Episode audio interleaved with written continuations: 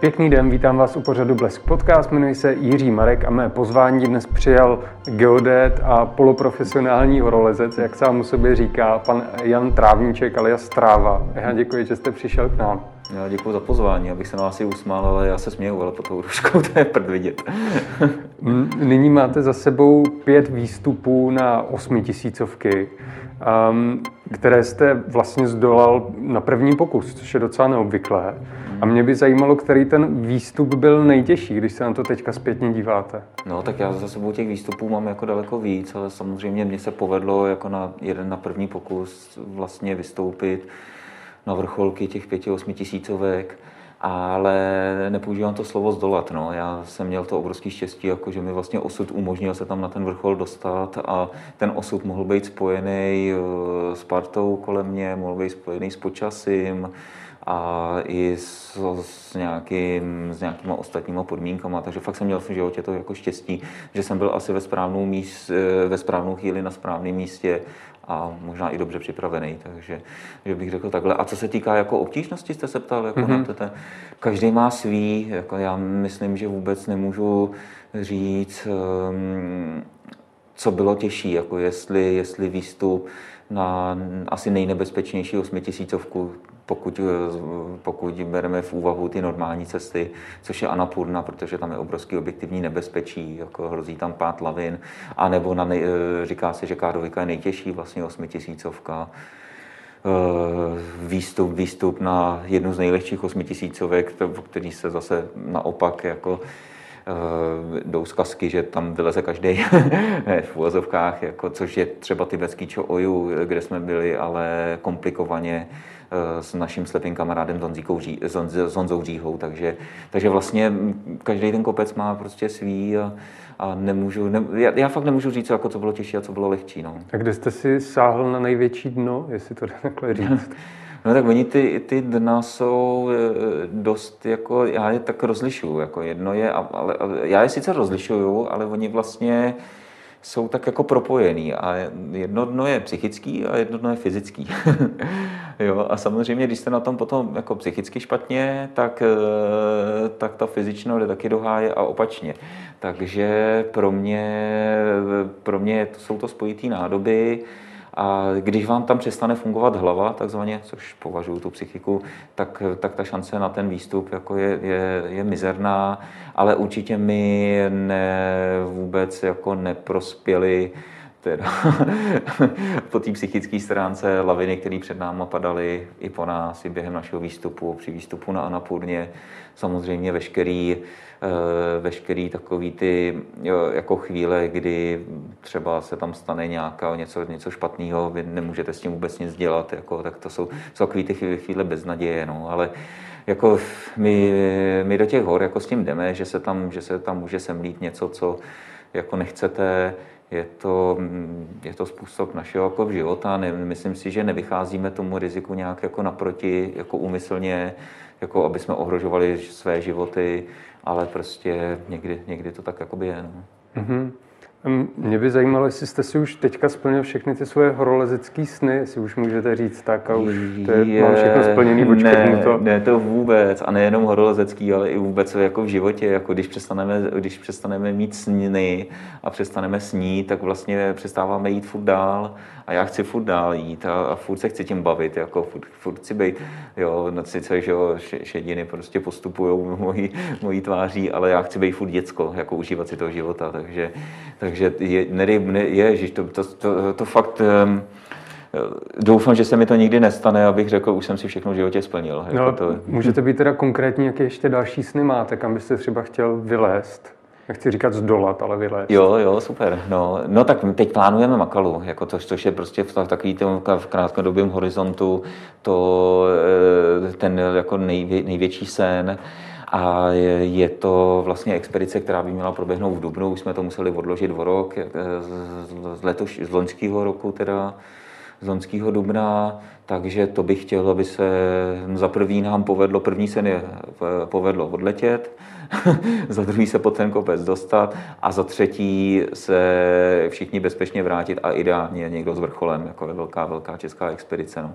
A ve spojitosti s tutím, tak vlastně sny já si teď jako hodně hodně plním a hodně plánuju v Nepálu, takže tam máme ještě rok a půl stojící projekt, jako který už je vlastně jenom před tím posledním momentem, jako kdy to spustit a to je vlastně Česká hospoda, jako český, český kulturní i kulturní centrum, který jsme tam vlastně společně s jedním naším českým kamarádem, s mojí přítelkyní Miry a hlavně teda s, naším nepálským kámošem, tak jsme tam vybudovali a, a čekáme jenom na otevření. No. Já se ještě vrátím k tomu Makalu, jak jste teďka říkal, jste to v jednom rozhovoru, myslím, označil za osamělou horu, na kterou se za stolik hmm. neleze. Je to tak správně?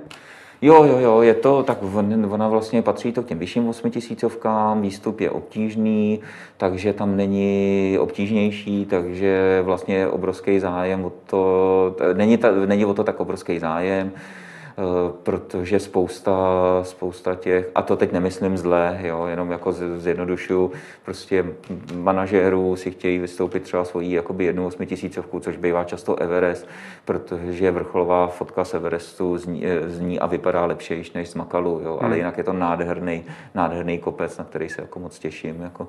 A co je důležité, že k němu vede vlastně i nádherný trek, jako tam je prostě krásná, krásných 10-12 dní, půjdeme téměř opuštěnou krajinou a bude to bezva, takový ten původní Nepál, který, který jako na spoustě míst ještě v Nepálu najdeme, ale už se to, už se to mění, jako takový ty populární treky, jako tam, tam už nenajdete Nepál, který jak, tak, jak vypadal před 50 lety. Ale to je, to je normální, to je prostě po celém světě, že jo.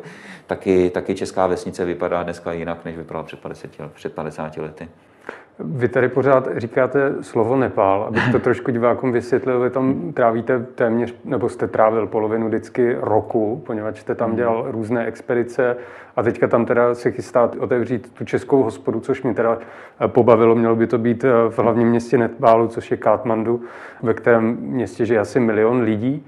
Um, udělal jste to proto, že tady jsou ty české hospody teďka zavřený, tak se jako chystáte otevřít hospodu alespoň v Nepálu? Ne, ne, ne, my jsme, my jsme to chystali už jako půl roku předtím, než se ty české hospody tady zavřely. Ale mně to přišlo jenom jako hrozně dobrý nápad, jako, mě to přišlo jako zábavný to, to udělat, protože ta představa, já nevím, já jsem byl v Nepálu poprvé před 20 lety, možná už je to víc možná, že jo, a ta, a to, že já budu mít dneska tu možnost tam být tak dlouhou dobu, tam, kde je mi dobře, tam my tam máme přátelé, že jo, ty lidi jsou prostě srdeční, usměvaví. A vlastně ještě tam chodit, mít možnost chodit po horách, jako jo, s kamarádama, protože my vlastně, my jsme tam tak dlouhou dobu, ne kvůli těm expedicím, jako těm osmitisícovým, nebo, nebo dejme tomu Amadablan taky prostě jako na delší dobu, jako kopec, ale my tam chodíme vlastně na treky, jako s kámošema, takže to nás jako hrozně baví. A ta představa toho, že když jsem tam byl poprvé, že bych tam někdy mohl si vlastně, to je úplně neskutečný, jako co mi ten život přinesl, to jako hrozně, hrozně moc jako za to děkuju, no, takže Jo. My jsme se bavili o nějakých snech jako před chvílí, tak tuto je jeden z nich, jako že vlastně můžu dělat to, co, to, co mě baví, to, co mě jakoby naplňuje. Jo, a jako, já jsem se teď potýkal s nějakýma zdravotníma problema, takže samozřejmě všechno to musí jít ruku v ruce v tom, že aby byl člověk zdravý, aby bylo zdravý jeho okolí. Ono to zní jako a zvláště teda dneska, že jo, kdy se to furt omílá prostě v médiích a furt eh, neustále prostě na to narážíme, jako jak je s virem a podobně, tak fakt si to začínáme všichni jako uvědomovat naplno, že to zdraví je první věc a pak teprve jako můžeme řešit další věci. Jo. Ale, ale pozor, jako ono není automatický. Jo. To, že, to, že budeme to, že budeme nosit roušky, to, že se nebudeme pohybovat tam a tam a budeme plnit prostě Eh, vládní, vládní příkazy a nakázání, tak není jako přemocný. Jako my sami jsme tady od toho, aby jsme se o to svý zdraví jako starali, jo, ať je to Jo, a to, že teď jde do háje prostě vůbec jako celá generace jako sportující mládeže, tak to mě úplně děsí jako, jo, mm-hmm. za, mhm. za, ten, za ten jako poslední rok, protože my sami sobě vlastně jako dobrovolně podkopáváme imunitu. Jo, takže tak, tak, a to, že jako se i trošinku zapřemýšlet nad tím, jakoby, co jíme, jak žijeme a to já nejsem žádný kazatel, abych jako byl jako bez chyby, jaký mám pivo, víno rád, jako, nebo, jo, mm-hmm. ale, ale je, to, je to vlastně ta, taková ta věc jako k tomu, že my jsme sami sobě prostě tím doktorem. Jako, no. mm-hmm. Vy jste mi hrozně utekl z té otázky. Já se ještě jo, a to, to mi jde, to jako, na to jsem dobrý. Já se ještě jednou znovu vrátím k té české hospodě.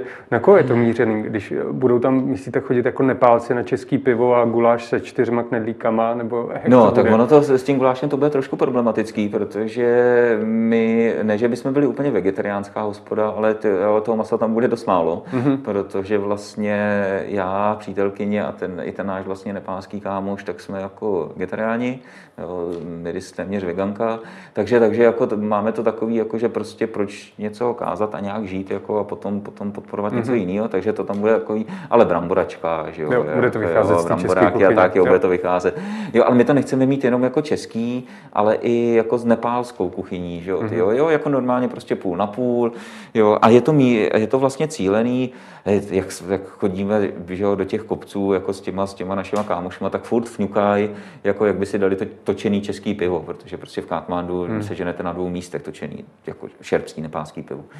No, tak, tak jsme jim splnili přání, že jo, jako, hmm. no, jako naši, naši kamarádi, tyjo, to prostě nás inspirovali. A teď se teda podíváme na jednu z video z vaší expedice, bude to z Manásly, kde jste byli v roce 2011, je to vlastně osmá nejvyšší hora světa.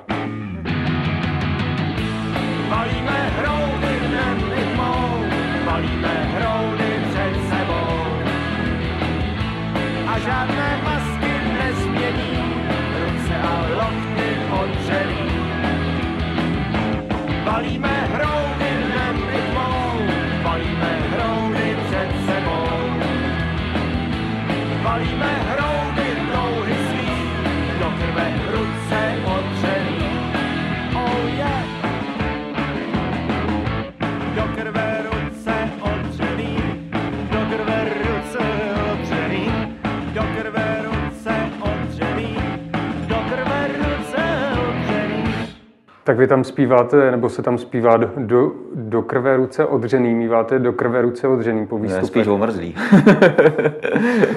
Úplně to, to, to nás zase izolují trošinku ty rukavice od toho. No.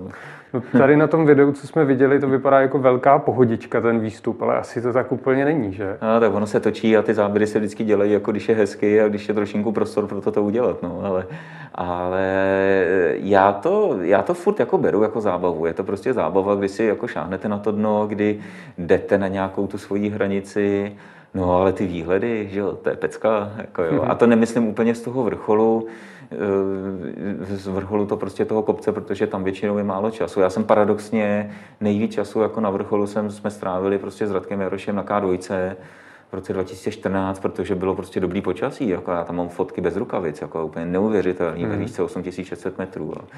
Ale na, při těch dalších čtyřech pokusech, jako to byla vždycky jenom chvilinka udělat prostě povinné fotky a zmizet dolů, ale to, ten výstup a ty, a ty výhledy si užíváte v těch nižších jako táborech. No. Mm-hmm. A je to skutečně, jako, jo, mě se občas se mi ozvou lidi, jako, že teď třeba na tom Makalu dávám dohromady jako velkou expedici, nás bude přes 10, jako, jo, ale jsou to lidi, kteří už mají jako za sebou nějaké jako zkušenosti, ale čas od času se mi prostě někdo ozve, jako jestli, že by si chtěl vyzkoušet nějakou osmitisícovku, jestli mu poradím, nebo může jet s náma a podobně. Já se mu to vždycky tak snažím rozmluvit, jako, jo. to je taková blbost to dělat, jo. to, to, prostě, to fakt musíte chtít, no. to je, mm-hmm. jako, a hodně chtít. Vy už jste to tady zmiňoval, že jste měl nějaké zdravotní komplikace. Ehm, během svého rolezické kariéry jste, řekl bych, měl asi největší zdravotní komplikaci, že jste měl rakovinu močového měchýře hmm. a s tou jste lezl na jednu osmitisícovku. Já jsem si poznamenal, že to bylo Čooju v roce 2016. Limitovalo vás to už v té době nějak? No já jsem to tady nevěděl, takže mě to nelimitovalo, že jo? takže to byla jako pohoda. No. A já teda nevím, jestli, jestli prostě ta rakovina mě byla pro mě jako byla jako větší přítěží. Já jsem třeba měl obrovský štěstí jako při výstupu na svůj první osmu v roce 2019 ne, 9, 9. Jo, Ježíš Maria, jsem no. starý. 2009, že vlastně tam jsem při sestupu jsem škobrtl a plus nějaký další jakoby, věci se k tomu prostě připojily, jako neopatrnost a, a tak. A vlastně moc velká možná sebedůvěra jako tehdy. A každopádně došlo k tomu, že já jsem se zřítil v Kotrmelcích a mm, nějakých 300 výškových metrů. A měl jsem veliký štěstí, že jsem se zastavil v takový prohlubní. A i to, že jsem měl helmu, tak to mi asi zachránilo život. No ale urval jsem si tam přední křížový vás a teď jděte prostě jako s tím nateklým kolenem, že jo, z výšky 7000 metrů až do toho základního tábora, což jsou třeba 3 kiláky prostě výškový. Tak tam jsem si užil jako spousty srandy. Jo, naštěstí jsme tam měli sebou doktorka, doktora, tyjo, který, který samozřejmě on věděl přesně, co dělá, jako, tak mě tak jako vyšetřil někde v tom druhém vejškovém táboře a, a říkal, že mi nic není vlastně, že jsem simulant, takže mi to jako psychicky mě zvedlo a bylo, bylo to dobrý. A já jsem zase odbočil a to bylo, no co jste se ptal ještě jednou, prosím. Ptal jsem se, jak vás to ovlivnilo ten výstup, když jste měl Jo, když jsem měl tuto, jo, a já vlastně o té rakovině jsem se, jsem, o tom jsem zjistil až zpětně, jako, že mi tam ten nádor vlastně našli a, ale podle té velikosti toho nádoru, který byl téměř 5 cm v tom močovém měchýři, tak se vlastně zjistilo, že už se mnou byl jako na K2, jo, což, což jako ne, takže, a na K2 jo, ale když to nevíte... Byla, na K2, pardon, že vám skáču do řeči, s váma byla i vyhřezelá plotínka. Jo, jo, jo, jo, jo. No. Ne, já jako vždycky, když teď si dávám to tělo dohromady, že jo, před expedicí, nebo jako dlouhodobě, a to vždycky, když nás někdo i, i vlastně z Miry jako vyšetřuje, tak vůbec nechápou ty lidi jako v ty fyzio a podobně, jak vůbec my můžeme fungovat a dělat to, co děláme, jako jo, a jak je to obrovská síla vůle, jako no. Jo, vyřezlá proteinka se mnou byla. No. A to, se, to, to, to, je taky jako další věc, jako se, kterou, se kterou se dá prostě žít. Jako neříkám, že je to stejně jako s tou rakovinou. Je to, jenom, to chcete jako, jenom to chcete přežít, jenom to chcete prostě jako vzít jako věc, která tady s váma je Jo, teď ji obalit prostě do něčeho, jako aby vám to jako nepřekáželo v tom životě, jako pracovat s tím, jo, no a jdeme dál, jako, že jo, to je, tak je to, s tou plotnou je to to samé, no, tak chvíli to bolí, že jo, pak prostě začnete cvičit, začnete něco a ono se s tím dá fungovat, jako, no.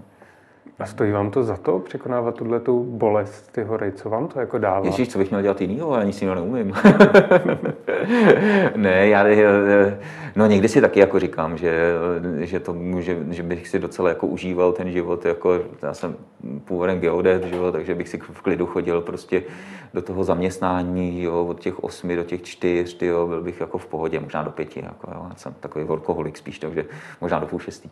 Ale každopádně pak si jako říkám, ty a hele, ale ty jsi byl prostě dva měsíce na Sardíny, ty jako jo, já jsem tam tam tu pracoval, jo, to, jo, ale, ale byl jsem prostě lézt jako v teple, že jo, a, a běhat, jo, takže vlastně je to vždycky něco jakoby za něco, jo, a mám to štěstí, že vlastně i ty hory a to spojení prostě se všema těma věcma, ať jsou to přednášky, ať jsou to třeba i motivační, motivační prezentace pro firmy a tak dále. Takže vlastně ty, ty spojení těch věcí mě jako vlastně hodně baví, a vlastně mě to i částečně uživí, jako jo, plus, plus prostě nějaký další aktivity, co mám, takže, takže bezva, no, jsem, jsem, pán, jsem pán svýho času, což teda bývá často pekelný, protože vůbec nestíhám. Taky jste zažil poměrně, řekl bych, dramatické, náročné výšlapy. Jeden konkrétní, který mě napadá, byl v roce 2012, eh, kdy jste na Masalu ve výšce 7400 metrů pomohl jednomu francouzi a Rakušanovi. Bylo to tak? Mohl byste Jo, jo já, to, já to upřesním, jenom tak, jakoby ty data, ať, ať mm-hmm. nemateme posluchače, protože vlastně já jsem byl na Manásu poprvé v roce 2011. To byl úspěšný výstup, byli jsme jako na vrcholu a teď to video, který jsme viděli před chvilinkou, tak to je z roku 2015. A to byla vlastně první, eh, první výprava, první akce, kdy já jsem se svojí už teď dlouholetou teda přítelkyní uh, Miri, tak vlastně jsme vyrazili společně do těch vysokých hor, protože ona předtím jako byla jako výborná leskyně, ale s, to, s těma vejškama neměla tu zkušenost. Prostě. Takže jsme vyrazili vlastně tady na tuhle expedici a došlo k tomu, že v závěru, kdy už vlastně k tomu vrcholu, to byl ten poslední vejškový den, tak, eh, tak jsme se tam vlastně potkali eh, s klukama z mezinárodní expedice, kteří měli teda obrovský problém, přecenili své síly a eh, museli jsme jim nějakým způsobem pomoct, jako, protože oni nebyli schopni už sami prostě dolů jako se stoupit. Takže to nebylo úplně jakoby příjemná situace, naštěstí teda ještě ve spojení s dalšíma českýma kamarádama, byl tam vlastně u toho i Mára Lejsek a další kámoši, tak, tak, jsme, tak se nám podařilo eh, francouzského lesce Jean Luca udržet při životě přes noc, jo, což bylo za cenu jako těch mm, injekce, dexametazonu a podobně, No a druhý den jsme mu pomáhali o tábor níž, jako do výšky kolem 6 tisíc, odkud ho transportoval vrtulník. Bohužel se nám to nepodařilo u jeho spolulesce, u, který, byl, který byl asi v horším stavu, prostě se nám oba nepodařilo udržet při životě, jako no, takže hmm. jako rakouský lesce, takže tak, tak, to jsou takové jakoby, okamžiky, které jako nechcete moc prožívat na těch horách ale musíte být na ně připravený. No. Hmm. Teda klobouk dolů, že jste to udělali, poněvadž to základní pravidlo, co se říká, je, že se máte jakoby postarat víceméně sami o sebe, že vždycky máte nějak jako rozplánovanou tu expedici hmm. kyslíkový uh,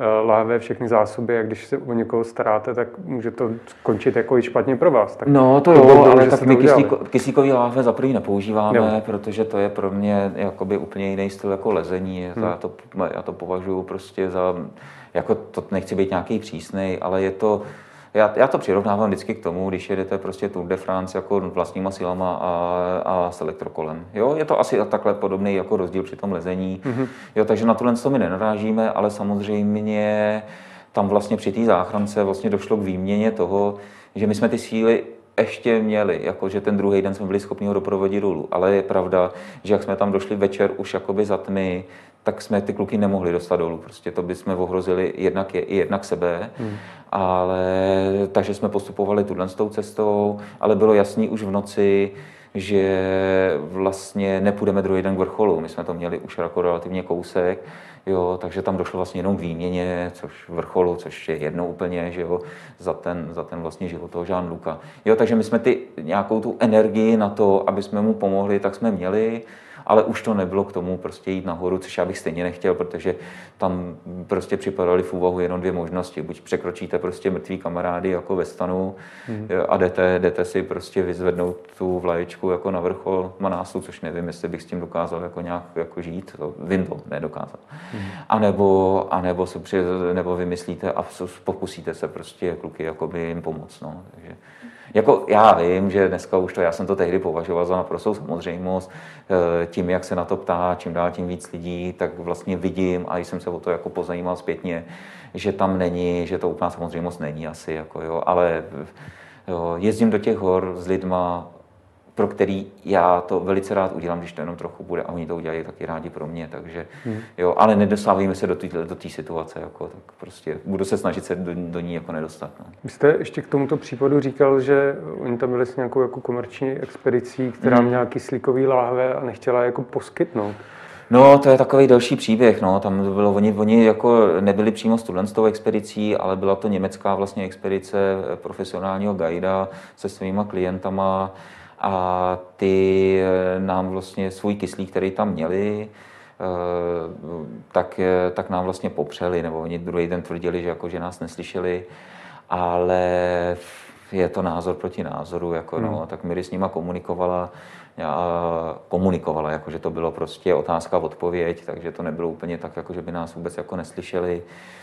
Nicméně druhý, druhý úhel pohledu na to celou věc je, že prostě ten profi guide jako si chtěl zachovat prostě ty, ty láhve pro svý klienty, hmm. kdyby prostě došlo k nějakému to, takže, takže k nějakému problému, tak my jsme to nějakou eh, nějakou chvíli po tom návratu jsme měli pocit, jako, že to je prostě nesprávný, že se to jakoby musí řešit, jako, že půjdeme i nějakou cestou, prostě ne, nechci říct úplně žaloby, ale prostě pustit to víc jako na veřejnost, ale pak jsme vlastně Eh, došli k názoru, že pokud tuhle téma znovu otevřeme a bude to znovu tak citlivý, já jsem to popsal, jo, aby se ty lidi z toho mohli poučit, aby prostě si uh, vyvodili nějaký závěr sami pro sebe, ale nechtěli jsme to rozpitvávat úplně na té mezinárodní úrovni, protože Eh, ten Jean Luc, ten kluk, který jsme zachránili, tak on si vlastně z toho nic moc jako nepamatoval, takže my jsme mu to postupně prostě, jsme mu posílali vlastně z Miry jakoby maily, kde jsme mu odkrývali vůbec, co se tam jakoby stalo a on hmm. si hrozně dlouho dával za vinu smrt toho svého kámoše, mm.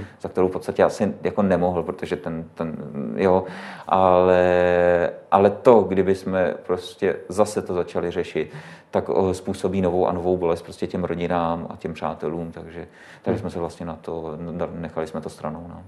Vy jste na horách taky přišel o nejlepšího kamaráda. Kdy to no. bylo? No, tak já už jsem na horách přišel jako o, o víc svých jako kámošů, uh, ale na silnicích taky. Hmm.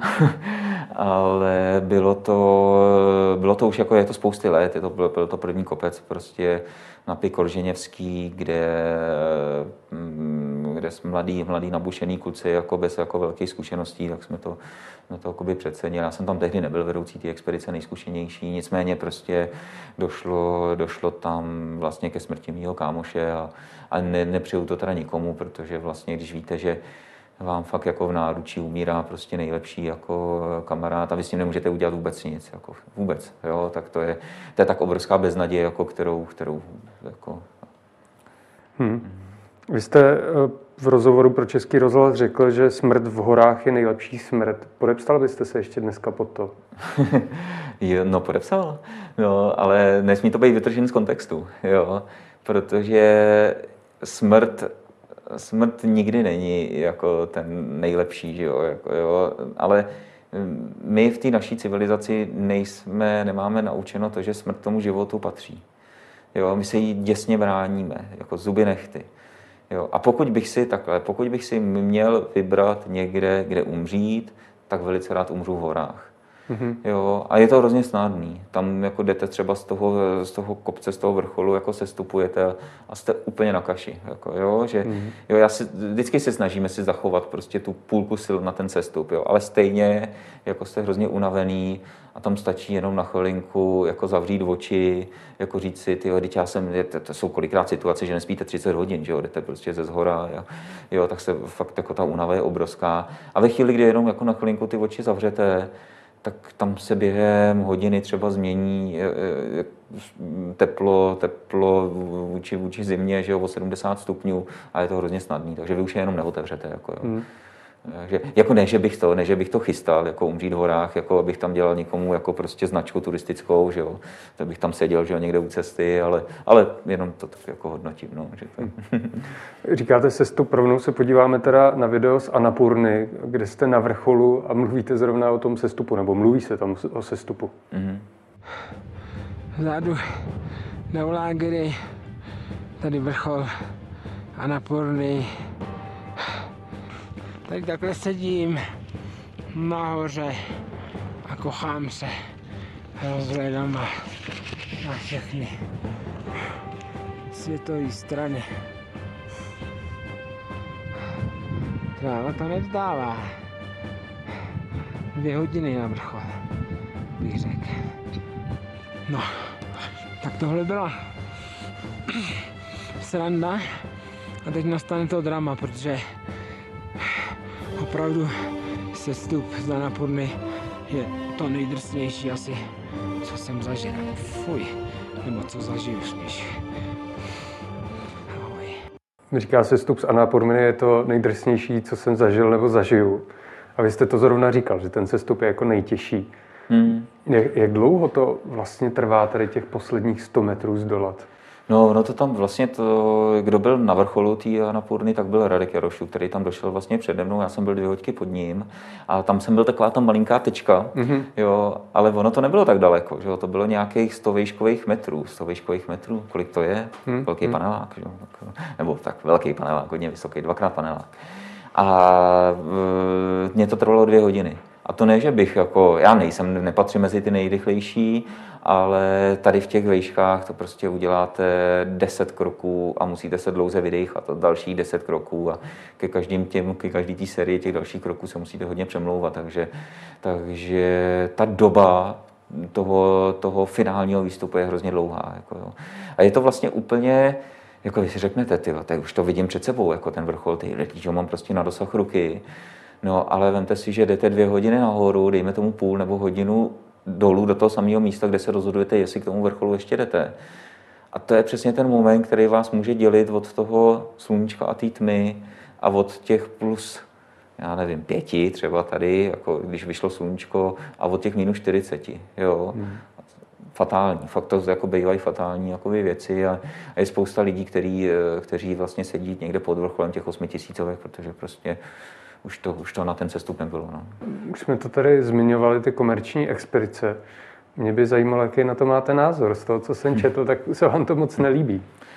No, nelíbí, ale nemůžu s tím jako nic dělat, no. Tak hmm. je to, je to každýho jako volba a cesta, jakou, jakou, jakou se vydá do těch hor a, a obecně je fajn, že ty lidi, jako, že ty hory prostě máme, že tam nalíz, nalízáme ten klid a jestli, jestli já ho budu budu nalézat jako v podobě malých expedic a, a výprav eh, přátel, tak je to v pořádku. A když někdo zvolí tu cestu toho, že mu to někdo zorganizuje, že mu tam donese prostě kyslík, že mu tam postaví stany, uvaří mu jídlo, tak je to jako v pořádku. Tam jde jenom o to, aby se ty skupiny prostě tam jako nepromíchávaly, hmm. jo, protože to je fakt hrozně jako důležitý, no, že jo, my jsme, třeba to jsme zažili jako na Manásu, který se taky považuje za tu jednodušší osmitisícovku a dneska já ho nepovažuji za jednoduchý, protože tam stojíte ve frontě kyslíkářů, hmm. jo, a to, co by vám trvalo třeba 6 hodin, jako ten výstup, tak vyjdete 8, protože oni jsou technicky jakoby nezdatní.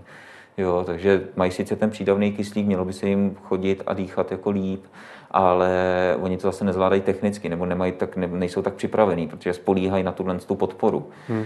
No, ale mm, takže, takže vlastně z toho najednou se z Manásu stává těžší kopec, výrazně jo, než, než to bylo při tom mém prvním výstupu 2011. Jako, jo. Takže, takže jenom, že vlastně je to každýho volba, každýho cesta, ale za prvý to otevřeně přizva, přiznat, jakým způsobem jsem tam prostě vylezl, proč ne, jako, to já, hmm. já s tím nemám sebe menší problém a, a spíš si myslím naopak, že to ty lidi jako ocení, jako ta veřejnost, jako když to řeknete, hele, bylo to tak a tak. A za druhý neomezovat prostě ty ostatní lidi na kopci.